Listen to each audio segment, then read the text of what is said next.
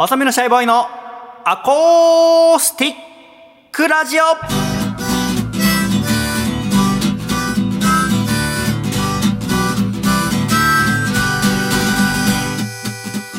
シャイ皆様ご無沙汰しております。細身のシャイボーイ佐藤孝義です。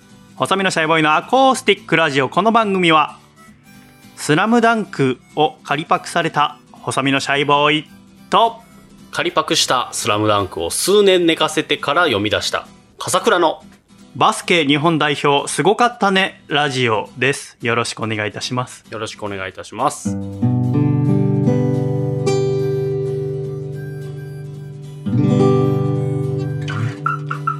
笠倉さはい。んよろしくお願いいたします。よろしくお願いいたします。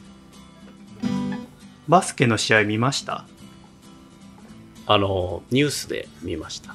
うん。はい。なので見てないですね、うん。その中継自体は。はい。ダイジェストで見ましたね。私のスラムダンクは元気ですか？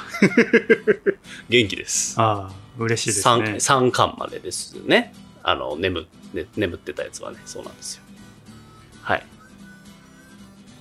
何でしたっけ？私のスラムダンクを仮パクしてはい。それ以降はあの、ネットカフェで読んだんでしたっけ？そうです。ね。はい。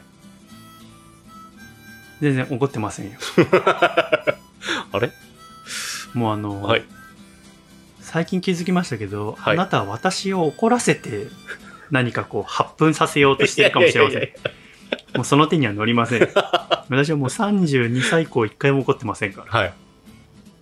若い頃とは違うのですよ。あ32以降はやっぱりそうだね。はい。努めて、怒ってはいるんだけど、はい。怒った瞬間もう負けだってことに気づいてあなんで怒ったんだろうって分析してもう10秒後には解決するように日々努めてますね。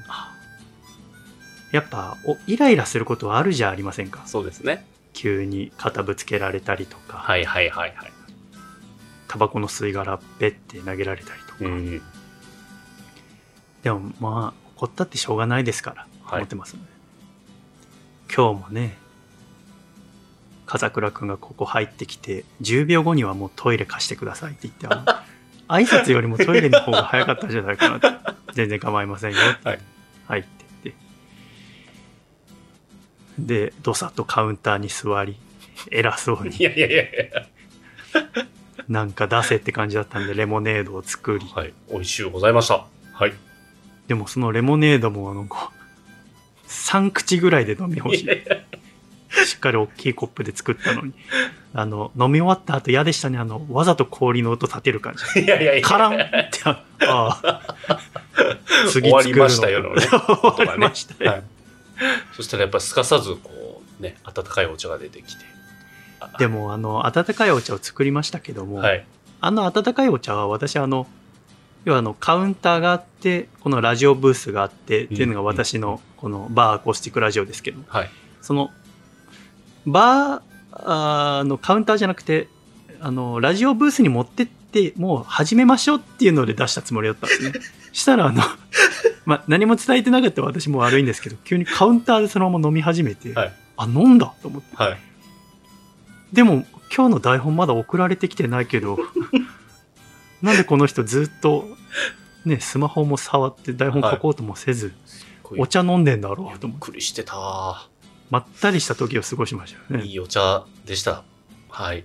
であの今日はあの、まあ、営業してる時間じゃないので、はい。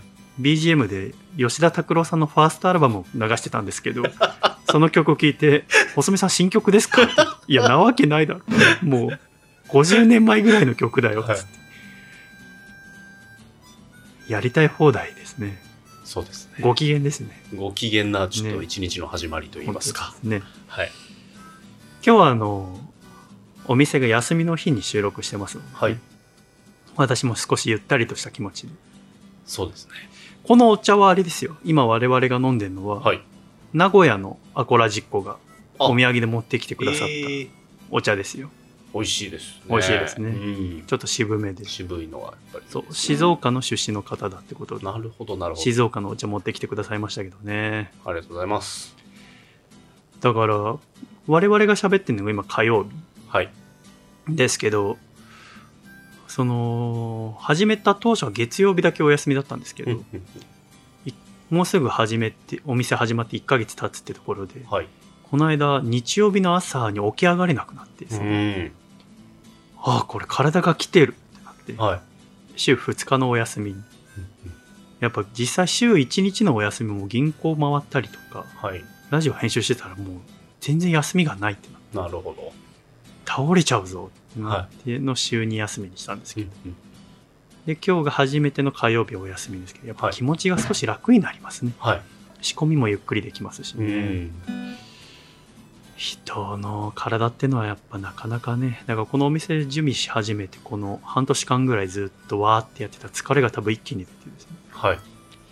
適度に休まないといけませんねやっぱりねそうですね。前にね、ちょっとお会いした時とは、やっぱり、あ、通常モードに戻ったなという印象ですよ。いやーそうですね、はい。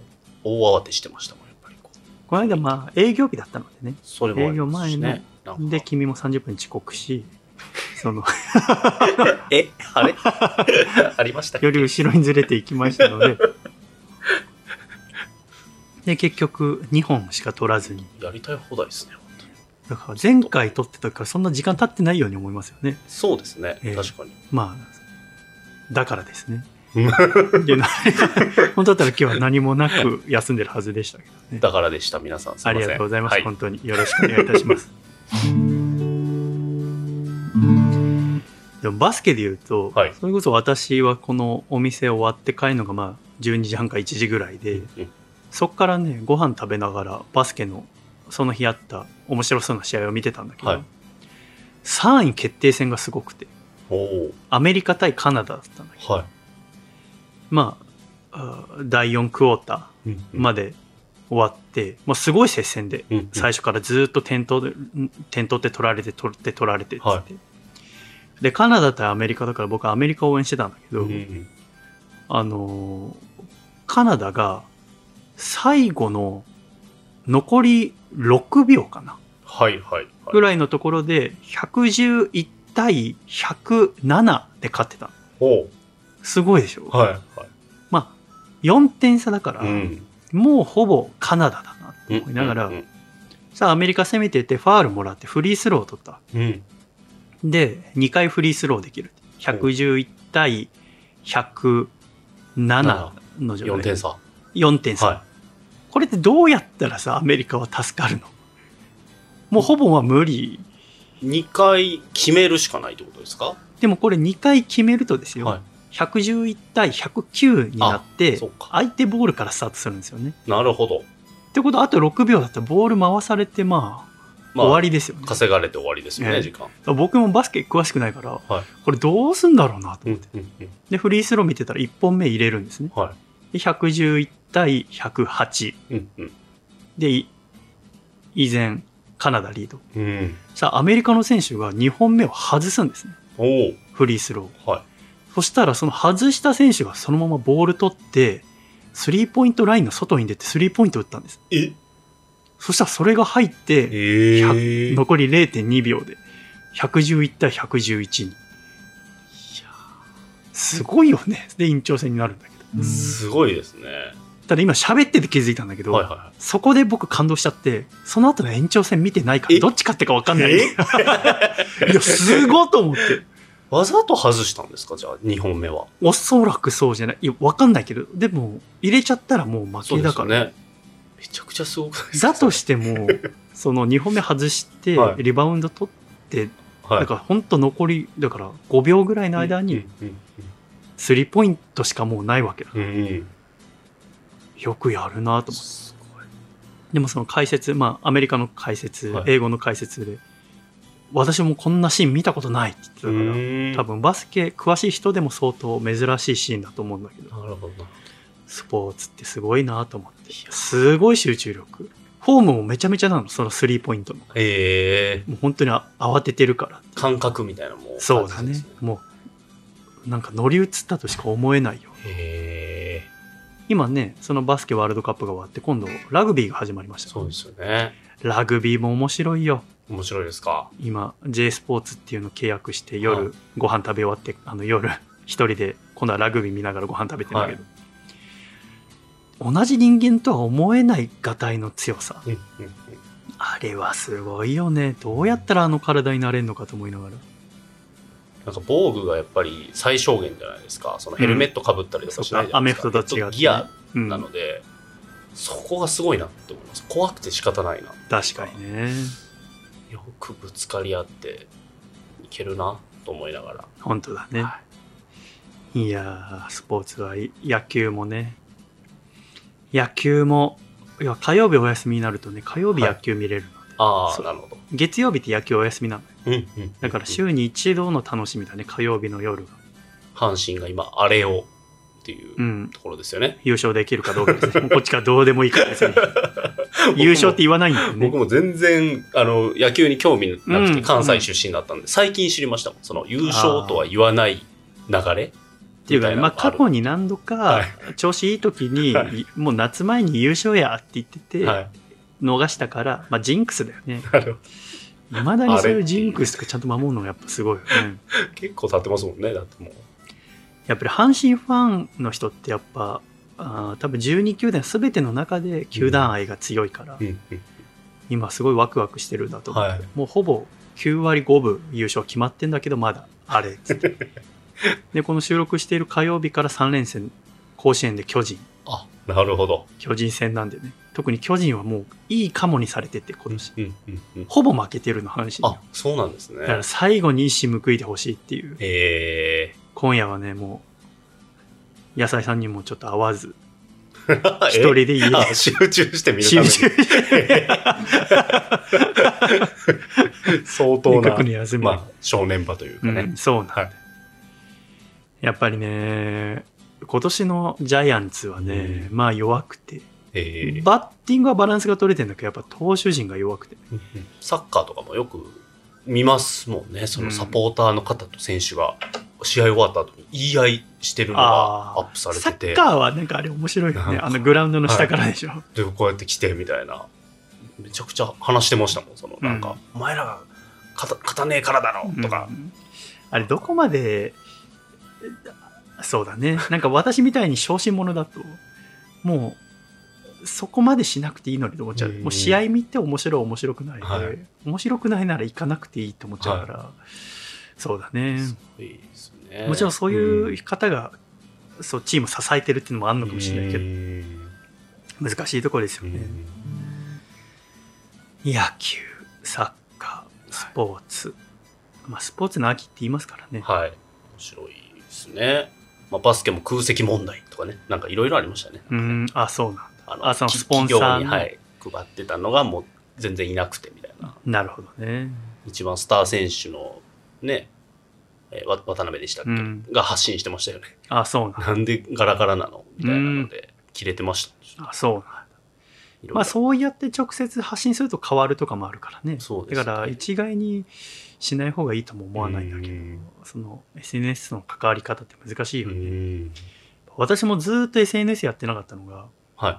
そのこのお店始まってから、そうですよね。あの一応毎日は今日何時からやりますよとい。かうんあげるようになったから、みんなここ来る方はそのインスタグラムを見てくるのでねそうですよね。でこれ見てインスタに載ってたらこれくださいとか言われたりとか、やっぱあでもそうなるとやっぱね毎日こう立ち上げ何回も立ち上げる1日に10回以上、はい。あまあ、心の平穏的には良くないねはい。向いてないというかあ絶対スマホあだからスマホ開いてうんインスタ開くとなんか水着のお姉ちゃんが出てくるんだよねあ。はいはいはいはい。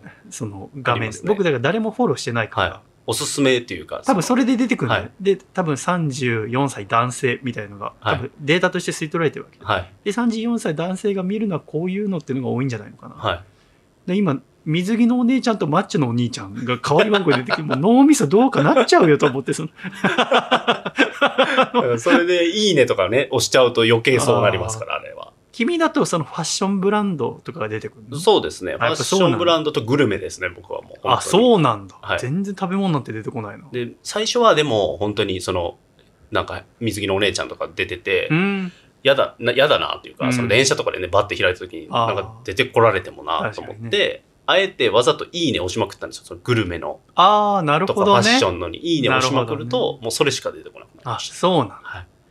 へえ。対策をちょっとね、うん練って。難しいところだね、それもね。なんかあのーそうだね。今朝も話したけど、その、この間のジャニーズの記者会見とか見ててさ、はいはいはい。やっぱ日本から見たら当たり前だったことが、海外から見たら当たり前じゃないっていうはい。ことの怖さといううん。が感じられますよね。だかはい。らやっぱり、あれ見て、ああと思ったのはさ、そのペリーが来た時にさ、はい。何年前 ?150 年前だかなんかにさ、うんうん来た時にあのびっくりしたっていうのがあの日本人がその銭湯で男と女が一緒に入ってる。当時混浴が普通だったから、うんそれ見た時になんてハレンチなうんあの民族だって思ったっていう。うんなるほどなるほど。でも日本人は女性の裸をエロいって思ってなかったっていう、うんうん特におっぱいとかは、うんうんに性的興奮を基本感じてないっていう。はいはいはだからその当時の春画とか見てもさ、い。要はうんうん。エロい絵。はいはいはい。とか見てても乳房への愛撫とかがないもんね。ああ、なるほど。ってことはおっぱいをエロいって思わないわけだよね、はいはいはい。谷間とかさ、うんうんうん。だけどそれが今はさうんうん胸の大きい人がセクシーっていうはいものになってるっていうのは、西洋からの考えが来てなるほど。ってことじゃない,、ですかうんだから当たり前だったものが海外から言われてやっと気づくという、うん。気づくっていうかその考えが押し付けられるでもあると思うけど、なんか今回のそのジャニーズのやってたことは相当おかしいものだっていうことが海外の人に言われるまで気づかないというか。うんなんとなくその当たり前だっていろんな人も言うじゃん。これが噂は知ってたけど。はいはいはい。見て見ぬふりしてたというか、うん。そういうものだと思ってたみたいな。うん。世界基準で考えるとやっぱ違うんだっていう、うん。これでもまあ世界基準にするべきなんでしょうね。まあそうでしょうね。その今となってはね、でもなんかそのもちろんその人権関わることはそうだけど、うんいろんなルールが海外仕様になるのも寂しいなとも思うんだはいよね、はいはい。だから近いうちにあの雑誌のグラビアとかもなくなるんだろうなと思うああ。10代の子が水着でみたいなのも、ね。おそらく海外から見るとかなり異常なことなんでしょうね。いやポルノと一緒に見る、うんあの、うん。海外からすると一括りにされるけど、うん。日本で言うとあれはポルノじゃないじゃん。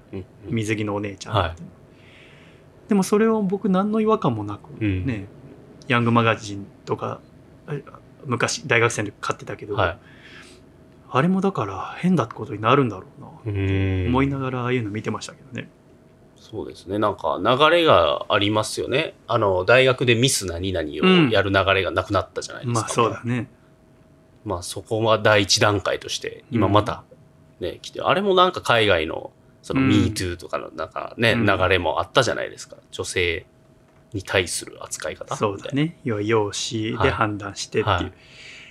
でもまあだからそのかっこいいかっこよくないとかさ、うんうんうんまあ僕はでもある程度しょうがないというかそのエンターテインメントとしてあるもんだと思ってたから、はいはいはい。イケメンとうんか美人うん。美女とか、あの僕はそこがあんまり好きじゃないから、うんうんうんあのお付き合いする時とか、はいはい。あの今回野菜さんとかにもはい。先に唯一聞いたのはそのアイドルとか好きですかって。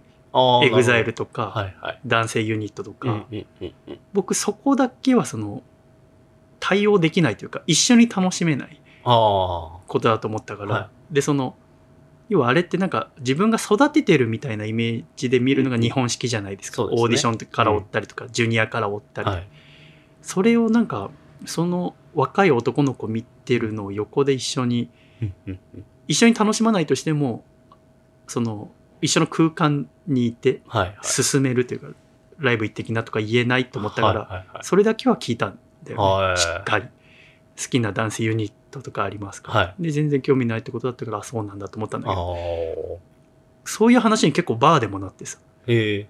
要は嫁さんがずっとジャニーズ好きでと。はいはい。で。今回のことで落ち込んでるみたいなさ。でもともとそのだから理解ある夫はいとして話したけど、はい。みたいな。もうこんなに気分左右されんならもうやめればいいじゃんみたいな、でもそれ、れも言えなくてみたいな、それ聞いた時やっぱ笠倉君はそこにすごい理解があるじゃん。そうですね。なんでそんなことができんだろうと思って。だし、うちの妻は全く左右されてないですね、今回の件で。ああ何にも。でも今最推しがジャニーズじゃないでしょそうなんですよ。うんそれもあるんですけど、まあでも、推しとしてはいるんで、ああそうなんあでも、なんか姿勢としては、そんな、なんか今日あんまり興味なさそう。あそうなん今大変なことになってるで、とか言って、会見の時に言っても、まあそうね、うんぐらいの、まあ見ないようにしてるのかもしれないですけど。なんかあのー自分の好きなアイドルの恋愛が発覚して落ち込むみたいなのも多分変な話だよね。そうですね。はうんでも結構普通の話だったじゃありませんか。そうですね。いろいろ変わっていくんだねうと。ん。じゃあ若い子たちは何を推してるんだろうね今。そういうなるとやっぱアニメキャラとかになったりもするのかまあ、そういうところですよね。やっぱりこう、うん VTuber とか。な。なるほどね。いわゆるバーチャルだけど、人柄が感じられるコンテンツその方がやっぱり安安心して押せるっていうう。。なるほどね。でも、まあその反面なんかその課金のシステムがなあまりにも整いすぎてるんで、そう勝手に親のクレジットカード切って、だ。あの、投げ銭をしちゃうとか、そういう小中学生がいるみたいですよ、言って。投げ銭ってすごいシステムだよねお金渡して自分のコメント読んでもらうとかって考えられないはいもうすごいシステムだな。は本当いろんな愛の伝え方がありますよね。そうですね。でもとにかくそうだね。うん。今回は本当今何されたら怒る、何されたら怒る、うんはい。まあ、君普段から結構カリカリしてるイメージあはい。るけど、僕はもう常に細かいことで最近何を起こった？僕もなんか怒る全てのパターンを知っておきたいんだよね。どういうどういうことですか？何されてが怒るって。怒ってはい。じゃあその時どうしたら怒らなかったのかっていうのはあー今す全てメモしてるんですよ。はいはい。自分がムッとしたりした瞬間なんで自分は今怒ったんだろう、うんうんうん。じゃあ次同じ時に怒んないためにはどうしたらいいだろうはい。君は毎回すごいしっかりちゃんと反応するじゃないですかそうですね。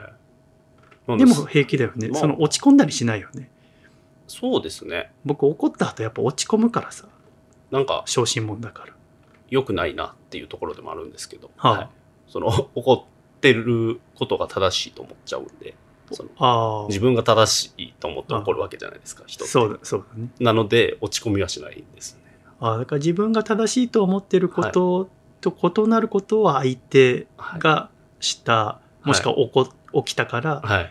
それに対してこちらがその意見を伝えるために怒りを使ってるわけですよね。そうですね。で、そのさじ加減を反省することはあります。怒りすぎたなとかはあるんですけど、怒ったこと自体は全然間違ってないなって思う。まあ、ってそうなんる人間まあ、その人のね、価値観があるけど、要はその怒るっていうのは道具に使ってるわけじゃんか。その意思を伝えるためのものとして。うん。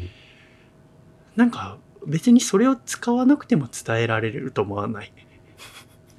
思うんですけうど、ん、できないんですよね。ああ、そうなんだ。なんかその、ありますね。子育てとかだとよ、やっぱり起こる場面ってば倍増すると思うんですよ、多分。あああの、大人だけの世界じゃなくてなるっていう。ほどね。